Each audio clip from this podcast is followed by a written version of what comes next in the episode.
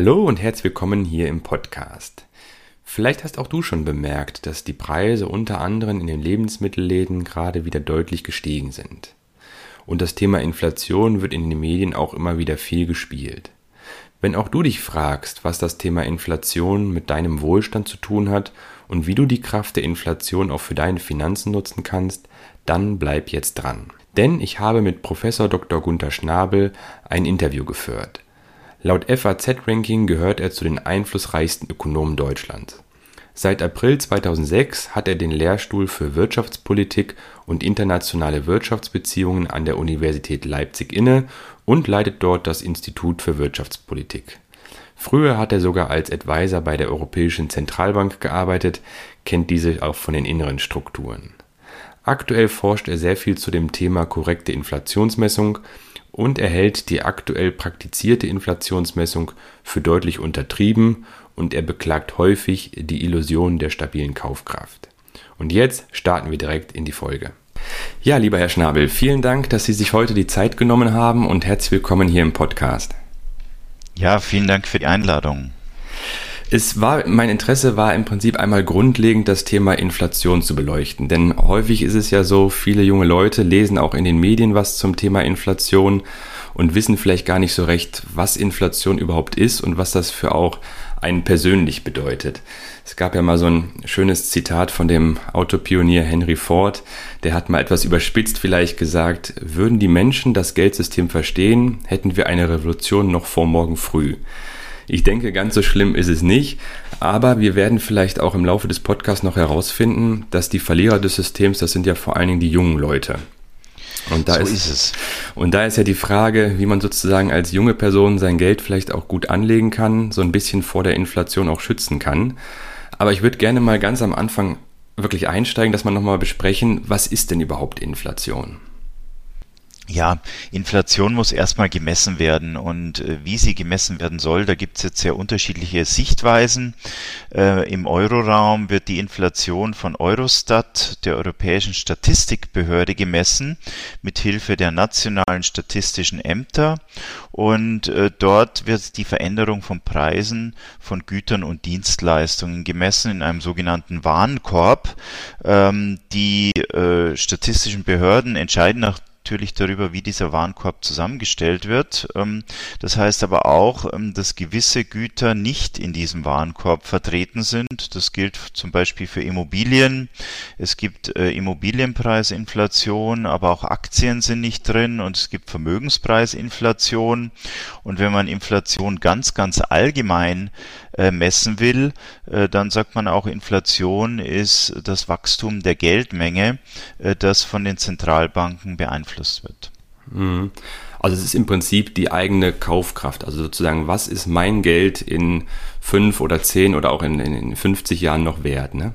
Ja, das hängt jetzt natürlich davon ab, was Ihr Konsummuster ist, ob mhm. Sie nur bei Aldi einkaufen gehen oder ob Sie sich als junger Mensch auch eine äh, Immobilie leisten wollen. Und je nachdem verändert sich natürlich auch Ihre Kaufkraft, wie sich diese Einzelpreise verändern. Ähm, und die statistischen Behörden können natürlich die Messung der Inflation nicht auf jeden Einzelnen ausrichten. Mhm. Jetzt hört man ja in den Medien auch immer noch dieses Thema Hyperinflation. Also viele erinnern sich da vielleicht noch zumindest über die Medien auch an diese Wirtschaftskrise neunzehnhundertdreiundzwanzig. Da war es ja tatsächlich so, ich kann es selber kaum glauben, dass ein Liter Milch zweihundertachtzig Milliarden Mark gekostet hat. Also es war einfach wirklich so, dass man praktisch mit dem Geld seine Wand tapezieren konnte und es einfach überhaupt nichts mehr wert war, ne? So ist es, ja. Das ist natürlich eine sehr extreme Form der Inflation, wie wir sie heute aber auch immer wieder beobachten, zum Beispiel in Venezuela äh, oder in Simbabwe. Ähm, mhm. Da verliert das Geld äh, seine Kaufkraft äh, sehr, sehr stark. Es ist dann nur noch Papier, äh, wie der Ausdruck Papiergeld ja auch sagt. Ähm, so weit sind wir im Euroraum noch nicht. Da werden wir später wahrscheinlich auch nochmal drauf eingehen, wer jetzt sozusagen die Inflationsgewinner und Verlierer sind. Aber im Prinzip ist es auch so, dass die Schulden, auch vor allen Dingen auch Staatsschulden, durch eine höhere Inflation natürlich auch schneller sich sozusagen weginflationieren, ne? So ist es. Also Inflation war in der Vergangenheit immer ein sehr, sehr wichtiges äh, Instrument für Staaten, sich äh, zu entschulden, mhm. weil die Staaten äh, an sich die Kontrolle über das Wachstum der Geldmenge haben. Und wenn die Geldmenge sehr, sehr schnell wächst, ähm, dann ähm, äh, verlieren auch äh, die Schulden des Staates an Wert und dann ist es sehr einfach, die Schulden zurückzuzahlen. Das war auch neunzehnhundertdreiundzwanzig so. Am Ende der Hyperinflation war der hochverschuldete deutsche Staat dann entschuldet und die Schulden waren einfach weg. Und wenn man sich jetzt mal überlegt, wofür man die Inflation überhaupt benötigt, also wofür misst man die, was, was ist der Grund dafür? Ja, also wir haben ja eine Statistik in unserem Euroland oder in Deutschland oder auch in allen Industriestaaten, weil um wirtschaftliche Entwicklung zu verstehen, brauchen wir eine Statistik. Und viele Größen, mit denen wir zum Beispiel die Wirkungsweise von Wirtschaftspolitik diskutieren, basieren jetzt auch auf der Preismessung, zum Beispiel reale Wachstumsraten. Also die werden ja auch zum Beispiel in der Tagesschau immer gemeldet und das sind die nominalen Wachstumsraten, also wie sich ähm, jetzt die Menge aller produzierten Güter und Dienstleistungen gemessen in Euro verändert hat und davon wird dann die Inflationsrate abgezogen, weil man will das Ganze ja preisbereinigen, ähm, man will ja wissen, wie sich die Kaufkraft oder der Wohlstand der Menschen verändert hat und dann kommen wir bei den realen Wachstumsraten an. Es gibt auch reale Zinsen, Zinsen minus Inflationsrate äh, oder auch reale Löhne. Also äh, die Löhne äh, entwickeln sich natürlich, die steigen zum Beispiel um drei Prozent, aber wenn die Inflation um vier Prozent gestiegen ist im gleichen Zeitraum, dann ist ja die Kaufkraft der Menschen äh, gesunken. Und um solche Entwicklungen äh, zu verstehen, äh, müssen wir natürlich auch die Veränderung äh, der Preise, die Veränderung des Preisniveaus messen. Mhm. Ja, und auch ein großes Ziel der Europäischen Zentralbank, da werden wir vielleicht auch noch gleich kurz drauf eingehen, wie sich die Inflation oder das Inflationsziel der Europäischen Zentralbank im Laufe der Zeit entwickelt hat. Aber es ist ja im Prinzip das oberste Ziel der Europäischen Zentralbank, ist ja eine Preisstabilität. Und jetzt liest man in den Medien auch immer häufig so, die, das Ziel ist ja eine, eine Inflationsrate von nahezu zwei Prozent, also unter, aber nahezu zwei Prozent. Bedeutet aber doch, dass, wenn ich mir das mal ausrechne, dass ähm, nach fünfunddreißig Jahren hat sich ja die Kaufkraft halbiert. Also der Kaufkraftverlust waren minus fünfzig Prozent. Was hat das denn mit dem Thema Preisstabilität für die Bürger dann zu tun? Ja, also äh, die Vorgabe der Preisniveaustabilität, äh, die kommt aus den Verträgen äh, zu der Europäischen Union. Und ähm, ähm, die Das ist jetzt die Vorgabe für die Europäische Zentralbank. Das ist praktisch gesetzlich festgesetzt, aber gleichzeitig ähm, ähm, muss die Europäische Zentralbank jetzt konkret äh, für sich bestimmen, was das eigentlich heißt. Und äh, diese Definition, was Preisniveaustabilität für die Europäische Zentralbank bedeutet, äh, das hat sich jetzt über den Zeitverlauf verändert. Ähm, neunzehnhundertneunundneunzig, als die Europäische Zentralbank ähm, ihre Arbeit aufgenommen hat, hat sie gesagt, ja, wir wollen äh, Preisniveaustabilität dadurch erreichen, dass wir maximal eine Inflationsrate von zwei Prozent haben. Also mhm. bestenfalls äh, liegt die vielleicht sogar nahe null Prozent, aber das können wir nicht so genau steuern. Und wenn sie ähm, unter null fällt, dann könnte das negative Wachstumseffekte haben, also maximal äh, zwei Prozent. Im Jahr zweitausenddrei hat man das dann um definiert äh, zu dem Ziel, das Sie jetzt auch genannt haben, nämlich nahe, aber unter zwei Prozent. Und das war jetzt rückblickend eine sehr, sehr gravierende Änderung, Änderung, weil ab dem Jahr zweitausendzehn die offiziell gemessenen Inflationsraten äh, deutlich unter dieses zwei Prozent-Ziel gefallen sind. Und das hat die Europäische Zentralbank dann zum Anlass genommen, im großen Umfang Staatsanleihen zu kaufen. Der Bestand der Staatsanleihen ähm, im Eurosystem äh, ist inzwischen auf dreitausendfünfhundert Milliarden Euro angewachsen. Das ist eine sehr große Summe.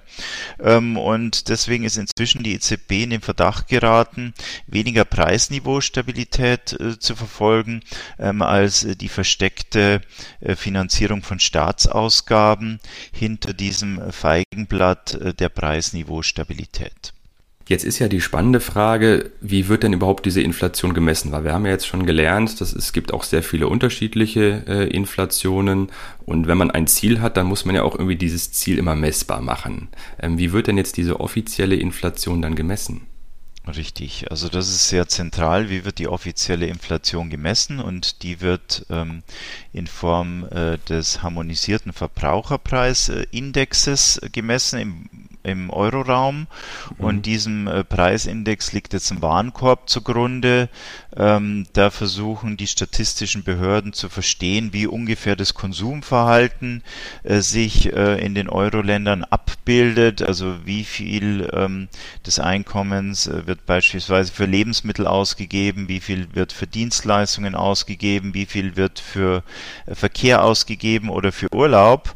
Mhm. Und da werden gewisse Anteile errechnet, und dann werden diese einzelnen Gütergruppen in diesen Warenkorb gesteckt, und dann geht man in die Läden und äh, misst äh, diese Preise, und äh, wenn man sie dann gemessen hat, äh, dann werden sie aber nochmal von den statistischen Behörden äh, verändert, ähm, und das auch wichtig ist, die Gewichte einzelner Güter äh, werden über den Zeitverlauf auch verändert. Mhm. Das heißt, man kann ja auch schon hier an dieser Stelle festhalten, dass die Inflation für jeden einzelnen Konsumenten auch unterschiedlich ist, weil es sehr stark auch vom Konsumentenverhalten abhängt. Also das heißt, eine allgemein gemessene Inflation gilt für den Standardwarenkorb und den Standardbürger, wo ja auch einige Dinge, wie jetzt zum Beispiel, es gibt ja eine eigene Vermögenspreisinflation, eine Immobilienpreisinflation, das sind ja alles so Dinge, die sozusagen jetzt, wenn man als junger Mensch sich eine Immobilie kauft, dann spielt sozusagen diese Preisentwicklung bei der Inflation ja keine Rolle. Richtig, also nehmen wir an, Sie sind ein junger Mensch und wollen sich eine Wohnung kaufen oder ein kleines Häuschen für Ihre Familie, äh, dann ähm, werden Sie feststellen, dass die Immobilienpreise gerade in den letzten zehn Jahren in Deutschland sehr, sehr stark angestiegen sind, vielleicht jetzt mal grob geschätzt um fünf Prozent äh, pro Jahr, ähm, aber gleichzeitig, wenn Sie einen Blick auf diesen äh, Preisindex äh, werfen, äh, den die statistischen Behörden äh, zugrunde legen, wenn sie die Veränderung von Kaufkraft messen, dann werden Sie feststellen, dass die Immobilien gar nicht drin sind. Ja, jetzt liest man ja bei dem Thema Inflationsmessung auch noch häufig diesen Begriff Qualitätsanpassung. Also dass man praktisch in irgendeiner Form auch die Qualitätsveränderung der Produkte berücksichtigt. Können Sie da noch mal kurz erläutern, was dieser Begriff Qualitätsanpassung jetzt im Zusammenhang der Inflationsmessung dann bedeutet? Ja, also Ziel der Behörden ist es, exakt die Veränderung der Kaufkraft zu messen, und das tun sie nach ihrer Ansicht nur, wenn sie auch Qualitätsveränderungen berücksichtigen. Also wenn Sie jetzt zum Beispiel einen neuen iPhone-Typ haben, dann gibt es ja zum Beispiel neue Features bei diesem iPhone, und weil es neue Features gibt, ist das iPhone auch teurer. Ja, und dann würden die statistischen Behörden jetzt versuchen, den Preis dieses neuen Features äh, zu bestimmen äh, und äh, vom eigentlichen Preis abzuziehen. Ähnlich ist es vielleicht beim Kühlschrank. Es gibt einen neuen Kühlschranktyp. Äh, alle Produkte verändern sich natürlich auch über die Zeit hinweg. Und wenn dieser Kühlschrank jetzt äh, energieeffizienter ist, dann würden die statistischen Behörden versuchen, die Ersparnis zu berechnen, äh, die sich daraus für den Konsumenten ergibt, und würden das äh, in irgendeiner Weise äh, jetzt vom im Laden gemessenen Preis äh, abziehen. Und deswegen sind die Preise, äh, die sich jetzt in diesem Preisindex der statistischen Behörden wiederfinden, nicht zwingend die Preise, die in den Läden stehen. Aber ist das nicht eine, eine Illusion, wenn ich jetzt mein eigenes Konsumentenverhalten anschaue und es kommt ein neues Smartphone auf den Markt oder eine PlayStation vier oder was auch immer, dann wird ja praktisch die vorige Version wird günstiger, aber ich kaufe mir doch dann, oder die meisten anderen Verbraucher wahrscheinlich auch, die kaufen sich doch dann trotzdem die teurere aktuelle Version und geben dann sozusagen den höheren Preis aus, oder? Richtig, sie geben den höheren Preis aus. In der Statistik äh, würde aber ein geringerer Preis vermerkt, egal äh, ob sie jetzt dieses neue Feature brauchen oder eben nicht. Ähm, und äh, es wirkt auch so, dass die statistischen Behörden sehr willkürlich darin sind, äh, bei welchen Gütern sie denn Preisanpassungen äh, vornehmen. Also Sie haben schon gemerkt, ich habe jetzt äh, zwei Beispiele von äh, Industriegütern gewählt, wo es auch ähm, einen gewissen technischen Fortschritt immer gibt. Autos verbessern sich in der Qualität, ähm, Elektrogeräte äh, verbessern sich in der Qualität, und deswegen hat ähm, diese Qualitätsanpassung bei den statistischen Behörden auch ihren Ursprung mehr oder weniger bei diesen Industriegütern. Äh, soweit ich das verstehe, wird sie zunehmend auch bei Wohnen äh, vorgenommen, wenn zum Beispiel äh, Wohngebäude äh, energieeffizienter werden. Dann äh, wird äh, der Preis korrigiert, zum Beispiel in Form der Miete nach unten, aber bei anderen Gütern erfolgt diese Preisanpassung nicht. Also zum Beispiel glaube ich zu beobachten, dass in den letzten zehn bis zwanzig Jahren die Dienstleistungen sehr stark abgenommen haben. Es gibt sehr viel mehr Selbstbedienungsgeschäfte, es gibt sehr viel mehr Selbstbedienungsrestaurant, ähm, ich muss äh, viele Tickets jetzt selber buchen im Netz äh, und so weiter und so fort. Und ich habe noch nie gehört, dass statistische Behörde jetzt die Preise von Dienstleistungen nach oben rechnen, obwohl die Dienstleistungen deutlich abgenommen haben. Also würden Sie auch sagen, es ist ein Problem, das auch überhaupt nicht bekannt ist, wie diese Güter angepasst werden? Also es ist erstens nicht bekannt, also wir wissen nicht, wie der Effekt der Qualitätsanpassung auf die offiziell gemessenen Inflationsraten ist. Sind sie dadurch geringer? Sind sie dadurch höher? Wir wissen es nicht, wir wissen nur, dass der Ursprung dieser Qualitätsanpassung in den U S A die sogenannte Boskin-Kommission war, die gesagt hat, die Inflation wird zu hoch gemessen, weil die Inflation, die Qualitätsanpassung nicht ausreichend ist, und deswegen müssen wir Qualitätsanpassung machen. Also deswegen gehe ich davon aus, dass schon das Ziel ist, durch die Qualitätsanpassung die Inflationsraten nach unten zu rechnen. Und wir müssen ja auch davon ausgehen, dass der Staat unter Umständen sehr viel Geld spart, wenn die Inflationsraten nach unten gerechnet werden, weil zum Beispiel die Leistungen der Sozialsysteme, die Rentenanpassungen oder auch die Zuwendungen für Hartz vier Empfänger sich an den offiziell gemessenen Inflationsraten orientieren. Ja, das stimmt natürlich, ja. Und wenn wir jetzt mal so ein bisschen mit mit Zahlen jonglieren würden, wie, wie waren denn so die Inflation der letzten Jahre? Man hört jetzt immer dieses Ziel, nahe zwei Prozent, aber wie, wie hoch war die real gemessene Inflation so in den letzten Jahren? Wie hat sich die entwickelt?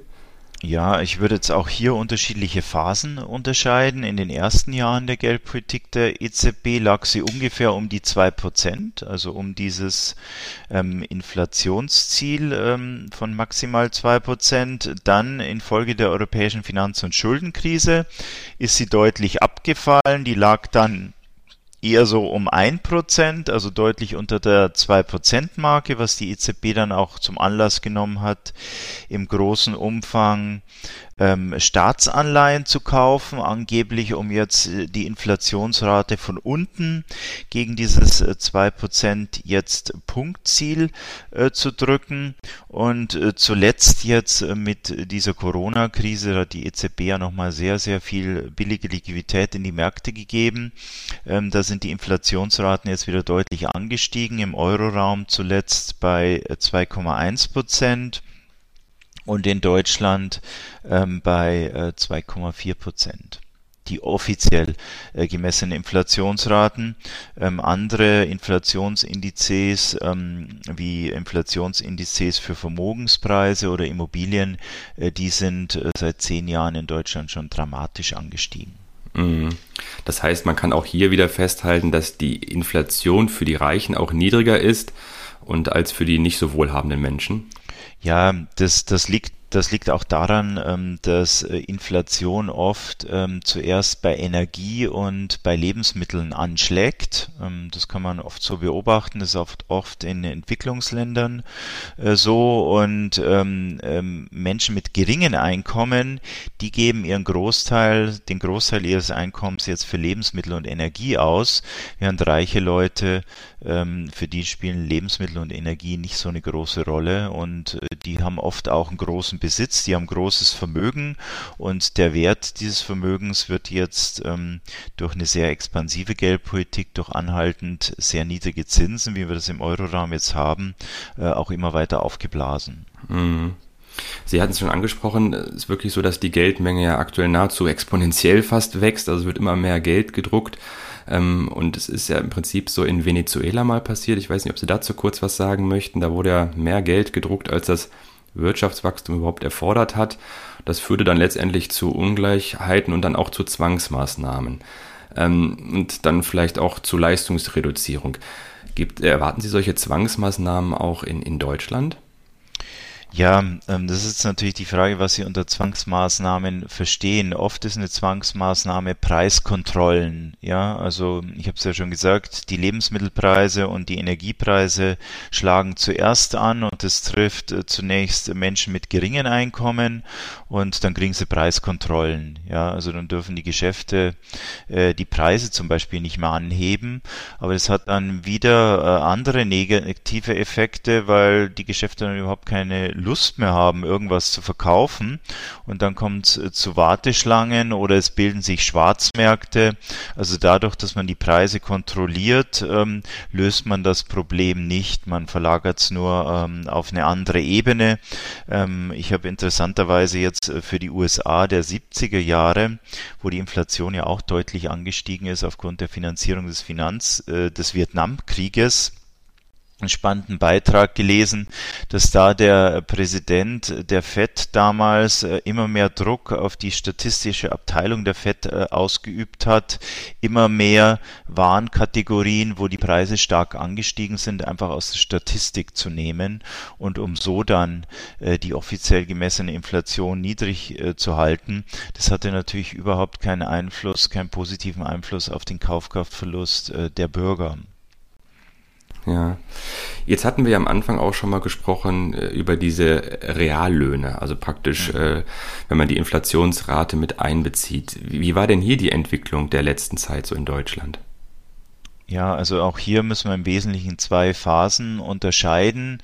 Ähm, Reallöhne sind also die nominalen Lohnerhöhungen, also wie verändert sich das, was auf Ihrem Gehaltszettel steht, äh, bereinigt äh, um die Preisveränderungen. Und ich habe schon gesagt, wenn ich jetzt eine äh, nominale Lohnerhöhung um zwei Prozent hätte und äh, die offiziell gemessene Inflationsrate wäre auch zwei Prozent, dann wäre mein Lohn sozusagen stabil. Ähm, in Deutschland haben wir jetzt im Wesentlichen zwei Trends äh, beobachtet. Wir hatten seit Ende der neunziger Jahre eigentlich eine Situation, ähm, wo die realen Löhne äh, kaum wenig oder gestiegen sind oder sogar gefallen sind. Ähm, dann am Ende der Erholungsphase nach der europäischen Finanz- und Schuldenkrise seit vielleicht zweitausendsechzehn äh, sind die Löhne dann in Deutschland ein bisschen schneller ähm, gestiegen, aber äh, dieser Lohnanstieg, der dürfte sich jetzt äh, auch wieder äh, dürfte jetzt auch wieder durch die Corona-Krise zum Stillstand gekommen sein. Und so kann man für Deutschland eigentlich auch im europäischen Vergleich äh, feststellen, dass mit ein Einführung des Euros äh, die Löhne nur sehr schwach äh, angestiegen sind, äh, preisbereinigt. Und wenn ich jetzt eine andere Inflationsrate hätte, äh, dann würde ich vielleicht sogar feststellen, ähm, dass die realen Löhne in Deutschland seit Euro-Einführung gefallen sind. Ähm, und das würde dann natürlich eine sehr, sehr andere Wahrnehmung auch ähm, der Geldpolitik ähm, der Europäischen Zentralbank erzeugen. Ich habe einen äh, prominenten Kollegen, der spricht immer von dem Märchen vom reichen Land. Also vielleicht dadurch, dass wir die Inflation niedrig messen, können wir noch die Illusion aufrechterhalten, dass wir beim Wohlstand immer noch so hoch sind wie noch nie. In der Geschichte Deutschlands seit dem Zweiten Weltkrieg. Aber das könnte auch durchaus anders sein, wenn wir die Inflation anders messen. Mm. Auch, auch das ist ja wieder für jeden Einzelnen individuell, aber ich habe irgendwo mal Zahlen gelesen, dass man so davon ausgeht, seit neunzehnhundertneunundneunzig die reellen Stundenlöhne, dass die etwa um dreißig Prozent gefallen sind. Ähm, hängt natürlich, wie gesagt, immer von der Statistik an, die man da heranzieht, aber man sieht es ja auch, das hatte ich mal in einem Interview von Ihnen gelesen in Japan, wo ja eigentlich auch schon, ähm, also wenn man jetzt die Inflationsraten da heranzieht, dass im Prinzip in der breiten Bevölkerungsschicht in Japan der Wohlstand von Zeit zu Zeit fällt. Und das merkt man ja hier bei uns auch so, dass man immer häufiger auch der Partner noch mitarbeiten geht, dass so Thema Immobilienpreise sich ganz stark massiv entwickeln. Es gibt ja so ein bisschen auch so eine gefühlte Inflation. Da hatte ich jetzt auch mal gelesen, dass die so na, na stolze fünf Prozentpunkte höher liegt. Was halten Sie denn von dieser gefühlten Inflation? Ja, also ich finde die gefühlte Inflation sehr spannend. Die wird ja von der Europäischen Kommission gemessen und mhm. die liegt so im Durchschnitt vielleicht vier bis fünf Prozentpunkte über der offiziell gemessenen. Ähm, und in der Corona-Krise ist jetzt die Diskrepanz zwischen gefühlter und offiziell gemessener Inflation nochmal deutlich angestiegen. Ähm, also zuletzt äh, war gefühlt die Inflation bei vier Komma fünf Prozent und die offiziell gemessene ähm, ist zwanzig zwanzig sogar ein bisschen gefallen. Ja, also das sieht man, diese große äh, Diskrepanz von dem, was die Leute persönlich empfinden äh, mhm. und äh, dem, was offiziell gemessen wird. Jetzt gibt es natürlich auch eine Antwort. Ähm, die Europäische Zentralbank hat das auch verstanden, äh, dass hier eine Diskrepanz besteht, und die ist auch sehr offensiv in der Kommunikation bezüglich der Erklärung dieses Effektes, und die sagt jetzt, das wäre ein falsches Inflationsempfinden der Menschen, nämlich die nehmen immer nur sehr stark wahr, wenn die Preise steigen, vielleicht auch bei Gütern, die sie oft kaufen, mhm. und die nehmen es einfach so im Hinterkopf mit, wenn Preise von gewissen Gütern fallen, aber die speichern es gar nicht so ab, und so kommt es jetzt zu den Fehlern in Anführungszeichen bei der Inflationswahrnehmung durch die Bürger. Es könnte aber auch sein, und damit habe ich mich ja in der Forschung auch befasst, dass eben die Messung verfälscht ist und vielleicht die Messung immer dadurch dazu führt, dass die Inflationsraten zu niedrig gemessen werden und dadurch nicht mehr der Kaufkraftverlust der Bürger in der Europäischen Union äh, wirklich wiedergespiegelt wird. Und nicht zuletzt zeigt sich das natürlich auf den Immobilienmärkten. Wenn die Immobilienpreise stark steigen, dann muss ich als junger Mensch jetzt natürlich einen sehr, sehr viel größeren Anteil meines Einkommens dafür aufwenden, äh, noch äh, eine Immobilie zu kaufen. Und das führt ja auch dazu, dass meine Kaufkraft in diesem offiziell gemessenen Warenkorb dann auch fällt. Jetzt ist es ja so, eine wahre Inflation gibt es ja nicht. Es gibt so ein Tool im Internet, das fand ich sehr interessant, so einen persönlichen Inflationsrechner von der Bundesbank und der E Z B, wo man dann nach eigenen Kategorien sieht, also zum Beispiel, wie viel gibt man persönlich im Monat für den Bereich Verkehr aus? Hat man eher ein teures Auto, nutzt man das viel, gibt man viel Geld für Lebensmittel aus, und dann hat man für die einzelnen Kategorien und sogar auch Unterkategorien die ähm, Inflationsmessungen auch drin enthalten und kann dann über seine eigenen Ausgaben so ein bisschen diese persönliche Inflation berechnen. Ähm, das ist sozusagen was, was jeder für sich selber machen kann, aber würden Sie denn sagen, was wäre denn sozusagen Ihrer Meinung nach die richtige Art, die, die, die, globale, Informat- äh, die globale Inflation zu messen? Ja, also ich denke, ähm, es gibt keine wahre Inflation, das haben Sie auch schon gesagt, und es gibt natürlich auch keinen einzig richtigen Weg, äh, Inflation zu messen. Ähm, und für mich ist eigentlich dann die einzige Lösung, ähm, transparent den Bürgern äh, unterschiedliche Inflationsmaße zur Verfügung zu stellen, äh, zu sagen, wie sieht die Inflationsrate aus nach dem offiziellen Index, wie sieht die Inflationsrate aus, wenn keine Inflations keine Qualitätsanpassung gemacht wird. Wie sieht die Inflationsrate bei den Immobilien aus? Wie sieht sie bei den Aktien aus? Wie hat sich die Geldmenge verändert? Also ich glaube, glaube ich, einen umfassenden Blick ähm, auf die Inflationsmaße, und die Geldpolitik der Europäischen Zentralbank muss, glaube ich, auch ähm, einen umfassenden Blick auf die Inflation haben, anstatt sich nur auf einen äh, Index ähm, zu versteifen, der äh, sehr, sehr viel Unsicherheit hinsichtlich der Inflationsmessung mit sich bringt. Ich habe mal in einem, in einem Interview, ähm, wo Sie auch zu Gast waren, da hatte jemand einen Vorschlag gemacht, man könnte auch sagen, das Geldmengenwachstum minus B I P, also Wachstum der Volkswirtschaft, mhm. das wäre die wahre Inflation. Und da hat er dann Zahlen errechnet, die lägen dann zwanzig zwanzig bei dreizehn Prozent. Das ist natürlich schon richtig viel. Er hatte dann auch nochmal in die Statistiken reingeguckt, da hatte er damals geschrieben, zwanzig neunzehn, nach dieser Berechnung waren es dann vier Prozent. Deutlich weniger, aber es ist immer noch recht hoch. Was halten Sie denn von dieser grundlegenden Formel?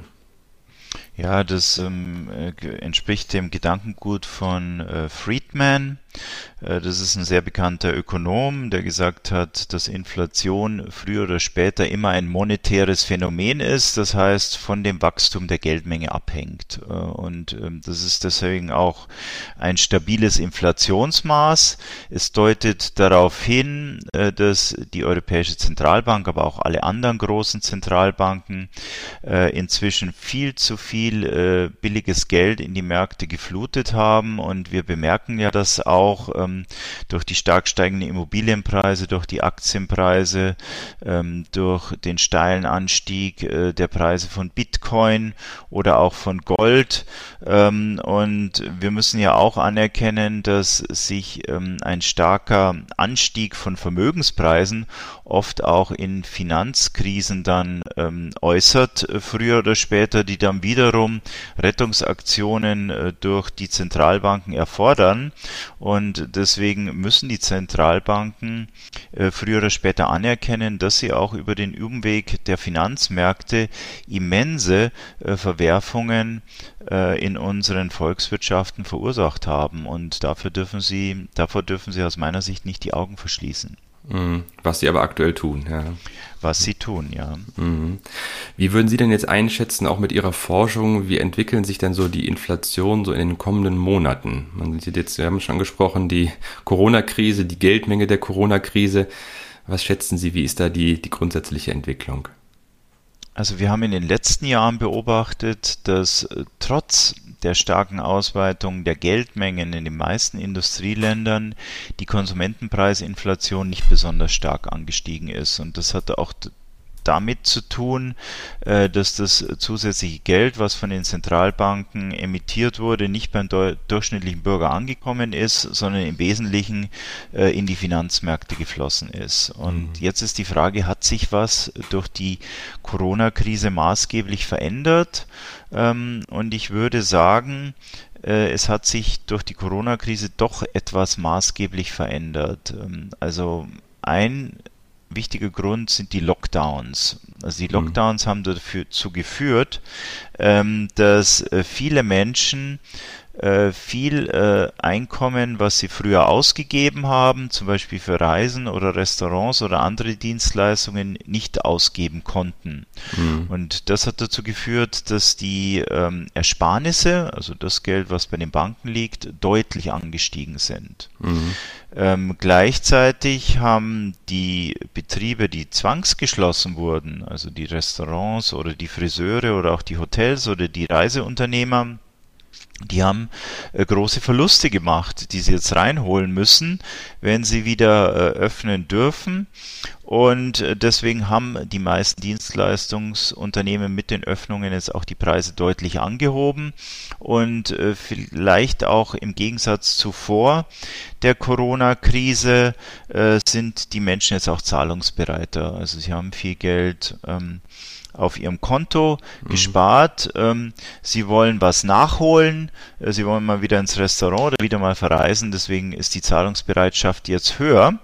Und dann gibt es jetzt noch einen weiteren sehr wichtigen Effekt. Ich glaube, dass mit der Corona-Krise jetzt äh, alle Kontrollmechanismen gegen zu starke ähm, Ausgaben der Regierungen jetzt gerissen wurden. Also wir hatten ja mal eine Schuldenbremse oder wir hatten die Maastricht-Kriterien ähm, in der Europäischen Union, die versucht haben, die Staatsausgaben zu begrenzen und die Staatsverschuldung zu begrenzen. Und äh, diese institutionellen Kontrollen äh, der Staatsausgaben, die wurden jetzt äh, mit der Corona-Krise völlig weggewischt. Und damit scheinen die meisten Regierungen inzwischen auch bei bei ihren Ausgaben äh, zügellos. Die machen große Versprechungen, äh, die schieben große Infrastrukturprojekte an, äh, die versprechen höhere Renten, äh, der Mindestlohn soll deutlich angehoben werden und so weiter und so fort. Und mhm. äh, dadurch wird jetzt auch, äh, glaube ich, ähm, Inflation äh, deutlich ähm, angeheizt werden. Das ist äh, in den U S A schon sichtbarer, äh, wo die letzte gemessene Inflationsrate ja schon bei fünf Prozent liegt. Und mhm. dann kommt noch die Regulierung dazu. Also, ähm, weil man die negativen Effekte von Regulierung auf die Wirtschaft jetzt auch über Subventionen für die Unternehmen kompensieren kann, die Zentralbanken im großen Umfang Staatsanleihen kaufen, ist man jetzt auch enthemmt geworden bei jeder Regulierung, Corona-Regulierung, und jetzt soll viel Klimaregulierung kommen, und auch das erhöht natürlich die Kosten für die Unternehmen, und deswegen werden auch aus diesem Grund früher oder später die Unternehmen gezwungen sein, die Preise anzuheben, und deswegen spricht eigentlich viel dafür, dass die, der deutliche Anstieg bei den Inflationsraten, den wir jetzt beobachten, nicht vorübergehend sein wird. Und jetzt hört man ja auch immer schon in den Medien, dass ja auch die Gewerkschaften reagieren mit den relativ hohen mhm. Forderungen. Wie schätzen Sie das für die Zukunft ein? Ja, also das ist durchaus denkbar. In den siebziger Jahren, wo zuletzt ähm, in den Industrieländern die Inflationsraten stark angestiegen waren, äh, da wurde die Inflation ja durch sogenannte Lohnpreisspiralen getrieben. Mhm. Also die Inflation ist angestiegen aufgrund der Finanzierung ähm, des Vietnamkriegs äh, durch die U S-Zentralbank. Dann haben die Gewerkschaften höhere Löhne äh, gefordert, um ihre reale Kaufkraft konstant zu halten. Und weil die Gewerkschaften höhere Löhne gefordert haben, äh, mussten jetzt die Unternehmen wieder die Preise anheben. Und dann mussten die Gewerkschaften wieder höhere Löhne äh, fordern. Und äh, solche Lohnpreisspiralen, die deuten sich jetzt ähm, auch ähm, hier für die Industrieländer an. Ähm, die Lohnforderungen haben deutlich äh, zugenommen, und zumindest äh, Teile der Politik haben schon signalisiert, dass sie auch bereit sind, ähm, höhere Löhne äh, zu zahlen. Ähm, der Staat kann das auch, ja, ähm, zum Beispiel im öffentlichen Sektor, oder großzügige Rentenerhöhungen wurden gerade angekündigt, mhm. weil der Staat inzwischen weiß, dass alle zusätzlichen Ausgaben dadurch finanziert werden können, dass die E Z B Staatsanleihen kauft, und auch für die Unternehmen steht es vielleicht gar nicht so schlecht, wenn die jetzt höhere Kosten haben, aufgrund höherer Lohnforderungen der Gewerkschaften, dann können sie sich vielleicht darauf verlassen, dass es wieder Subventionen vom Staat gibt, und dann sind sie vielleicht auch gewillt, den Lohnforderungen der Gewerkschaften nachzugeben, und dann sind wir eigentlich auch schon mittendrin in diesen Lohnpreisspiralen. Und ist es dann nicht aber so, dass diese Lohnpreisspiralen rein enden, die nicht immer in einer deutlich höheren Inflation dann auch letztendlich? Ja, die enden immer in einer deutlich höheren Inflation, und in der Regel äh, sind die Gewerkschaften immer hinterher. Also die Inflation steigt immer schneller als die Lohnforderungen der Gewerkschaften, zumindest meistens. Und dann wäre das Ende vom Lied natürlich eine reale Lohnsenkung, ein Verlust von Kaufkraft. Und der Verlust von Kaufkraft für die Menschen muss auch kommen, weil Inflation immer auch sehr viel Sand ins Getriebe der Wirtschaft wirft. Alles wird unsicher, es wird nicht mehr so viel investiert, die Produktivität kann nicht mehr steigen oder fällt sogar, und damit wird der Kuchen, der an die Bürger zu verteilen ist, der wird einfach kleiner, und deswegen müssen die Löhne auch preisbereinigt dann sinken. Okay, ja. Jetzt hatten Sie im Vorgespräch noch gesagt, Sie würden gerne noch über die Verteilungseffekte der Inflation sprechen. Vielleicht wäre das jetzt ein guter Zeitpunkt, darüber nochmal kurz zu sprechen. Ja, also es gibt zwei große Nachteile von Inflation. Den ersten großen Nachteil habe ich schon angesprochen. Das sind die negativen Wachstumseffekte, die daraus resultieren, dass die wirtschaftliche, wirtschaftliche Entwicklung unsicherer wird, mhm. und auch dadurch, dass die Unternehmen zombifiziert werden. Mhm. Das heißt, sie können sich auf andauernd niedrige Zinsen und Subventionen des Staates verlassen und bemühen sich dadurch nicht mehr, die Effizienz zu erhöhen, sie werden faul und träge, ähm, und dadurch wird jetzt der Kuchen, äh, der an die äh, Menschen zu verteilen ist, sei es in Form von Löhnen oder sei es in Form von großzügigen Sozialzuwendungen, der wird einfach kleiner. Und äh, wenn der Kuchen kleiner wird, dann gibt es äh, auf jeden Fall auch Verlierer, und dann sind wir mittendrin bei den Verteilungseffekten, und es gibt natürlich sehr viele Verteilungseffekte, die in unterschiedliche Richtungen gehen. Man kann aber ähm, wichtige Verteilungseffekte durchaus identifizieren. Und der erste ist, den habe ich auch schon genannt, Menschen mit geringen Einkommen werden in der Tendenz stärker getroffen, weil die Inflation kommt in der Regel erst bei den Lebensmitteln und bei der Energie an, und Menschen mit geringen Einkommen, die verwenden ihren Großteil, den Großteil ihrer Einkommen eben für den Kauf von Lebensmitteln und Energie. Dann haben wir natürlich auch ganz klar eine Umverteilung vom privaten Sektor zum Staat, weil der Staat ist verschuldet ähm, und ähm, diese Verschuldung, das hatten wir auch vorher schon, die wird durch ähm, Inflation jetzt ähm, reduziert. Ähm, mhm. Nach Preisanpassung. Das heißt, der Staat entschuldet sich und die Privaten, die auf der anderen Seite des Kapitalmarkts, zum Beispiel Lebensversicherungen, diese Staatsanleihen halten, die verlieren dann und können beispielsweise ähm, nur noch geringere Lebensversicherungen ähm, auszahlen. Mhm. Dann haben wir auch eine Umverteilung von den Haushalten zum Finanzsektor, das ist der sogenannte Cantillon-Effekt. Weil man argumentiert, dass wenn die Zentralbanken viel neues Geld emittieren, dann profitieren die am meisten, die am nächsten an den Zentralbanken dran sind. Und das sind oft die großen Finanzinstitute, die Investmentbanken, die besser als der durchschnittliche Bürger wissen, wo das billige Geld der Zentralbanken jetzt am schnellsten die Vermögenspreise oder die Immobilienpreise nach oben treiben wird. Mhm. Das ist natürlich auch der Staat, wenn die Zentralbanken ähm, Staatsanleihen kaufen. Und äh, so gewinnen jetzt der Finanzsektor und der Staat äh, auf Kosten der Haushalte. Und jetzt können wir unsere Gesellschaft natürlich auch noch in Schichten äh, aufteilen. Also wir haben äh, eine, eine Oberschicht mit großen Vermögen, wir haben eine Mittelschicht und wir haben eine Schicht mit äh, kleinen Einkommen und sehr geringen Vermögen. Und äh, wir hatten es ja auch schon, ähm, dass das billige Geld der E Z B jetzt die Vermögenspreise sehr stark nach oben treibt, die Preise von Immobilien, von Aktien äh, und auch von Gold und Bitcoin. Und reiche Menschen, die haben oft sehr gute Anlageberater und die antizipieren das. Also die haben äh, schon ähm, äh, den reichen Menschen geraten, einen Großteil ihres Vermögens in Aktien, Immobilien oder auch Bitcoin anzulegen, und deswegen profitieren die jetzt äh, von dieser Sicht her sehr stark von den inflationären Tendenzen. Die Mittelschicht in Deutschland, die spart immer noch sehr stark in Bankeinlagen. Also die mhm. halten einfach ihr Geld äh, bei den Banken.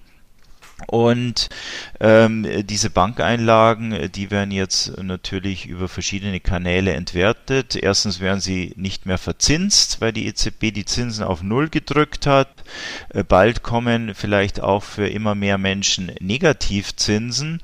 Mhm. Und wenn sie den Zins jetzt um die Inflationsraten bereinigen, also die Inflationsraten abziehen, dann haben wir negative reale Verzinsungen, was bedeutet, dass die Ersparnisse in ihrem Wert, in ihrer Kaufkraft abnehmen, und dann sind vor allem junge Menschen natürlich auch betroffen, aus zwei Gründen. Junge Menschen haben noch kein Vermögen gebildet, also die haben noch kein Aktienvermögen und die haben noch keine Immobilien, mhm. und die können jetzt anfangen, Vermögen zu bilden, aber die Preise sind schon unglaublich unglaublich stark angestiegen und würden natürlich auch wieder fallen, wenn die Geldpolitiken normalisiert würden.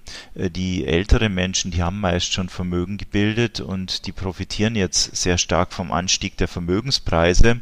Und weil die Wirtschaft jetzt durch die Inflation auch nicht mehr so leistungsfähig ist, sinken aus meiner Sicht auch die Einstiegslöhne der jungen Menschen. Mhm. Ähm, die verdienen bei Berufseinstieg lang nicht mehr so viel wie noch die Generationen für, vor zehn, zwanzig oder dreißig Jahren. Äh, und damit sind wir wieder bei dem Ergebnis, dass insbesondere ähm, die junge Generation unter der aktuellen Wirtschaftspolitik sehr stark leidet. Mhm. Jetzt ähm, wollen wir nicht hoffen, dass der, der, das Zitat von Henry Ford, was ich am Anfang äh, mit aufgeführt hatte, dass es, wir haben ja jetzt sehr tief in das Thema Inflation mal reingeschaut, in das Geldsystem. Vielen Dank dafür. Ich glaube, es hat einigen äh, Leuten hoffentlich auch nochmal gezeigt, was überhaupt Inflation ist und was man als einzelner Bürger auch tun kann, zumindest um seine persönliche Inflation mal zu berechnen. Denn so wirklich das System verändern kann der einzelne Bürger natürlich nicht. Wir hoffen jetzt nicht, dass wir mit der Folge hier eine Revolution ausgelöst haben, aber vielleicht noch abschließend, was würden Sie denn jetzt jungen Leuten raten, ähm, zu tun, um die Inflation auch vielleicht für ihren eigenen Vermögensaufbau zu nutzen? Sie hatten schon Immobilien und Aktien angesprochen, ähm, aber ist es nicht auch so, dass wenn man jetzt Aktien in Aktien investiert und die Inflation führt vielleicht doch irgendwann wieder zu einer Hyperinflation, dann sind doch die Unternehmenspreise auch nichts mehr wert, oder? Wie, wie sehen Sie das?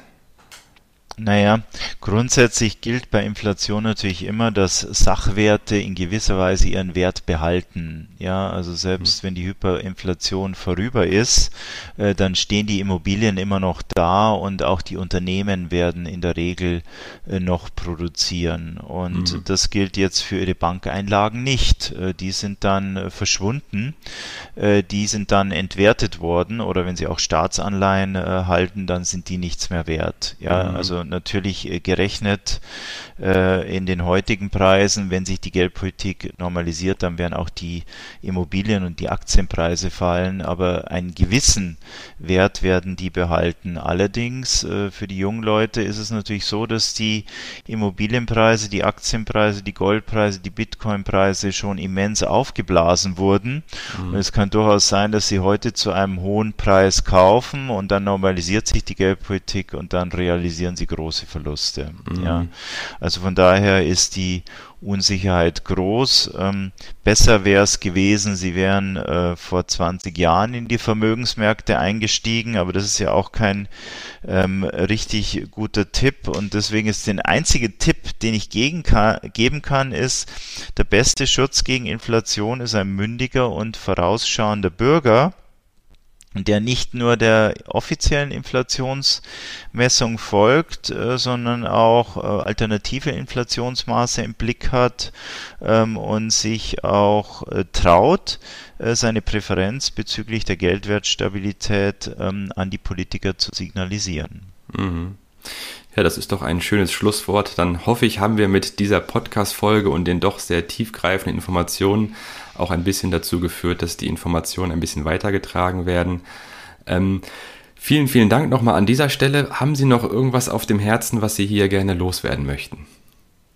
Ja, das wäre jetzt so eine Art Fazit. Also wir müssen uns eigentlich bewusst sein, dass die Politiker in den Industriestaaten ihren Bürgern sehr, sehr große Versprechungen gemacht haben. Ja, das mhm. gilt äh, insbesondere für, für die soziale Sicherung.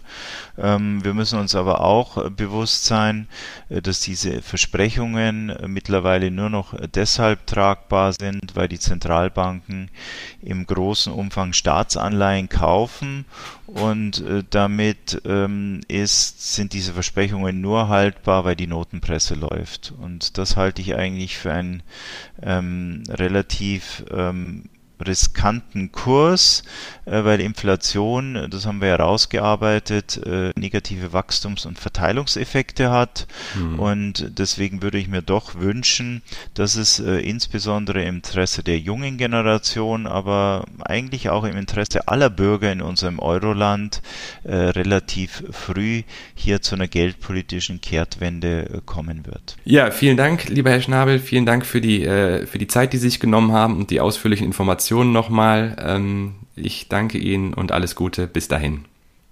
Ja, ich bedanke mich für das Gespräch. Vielen Dank.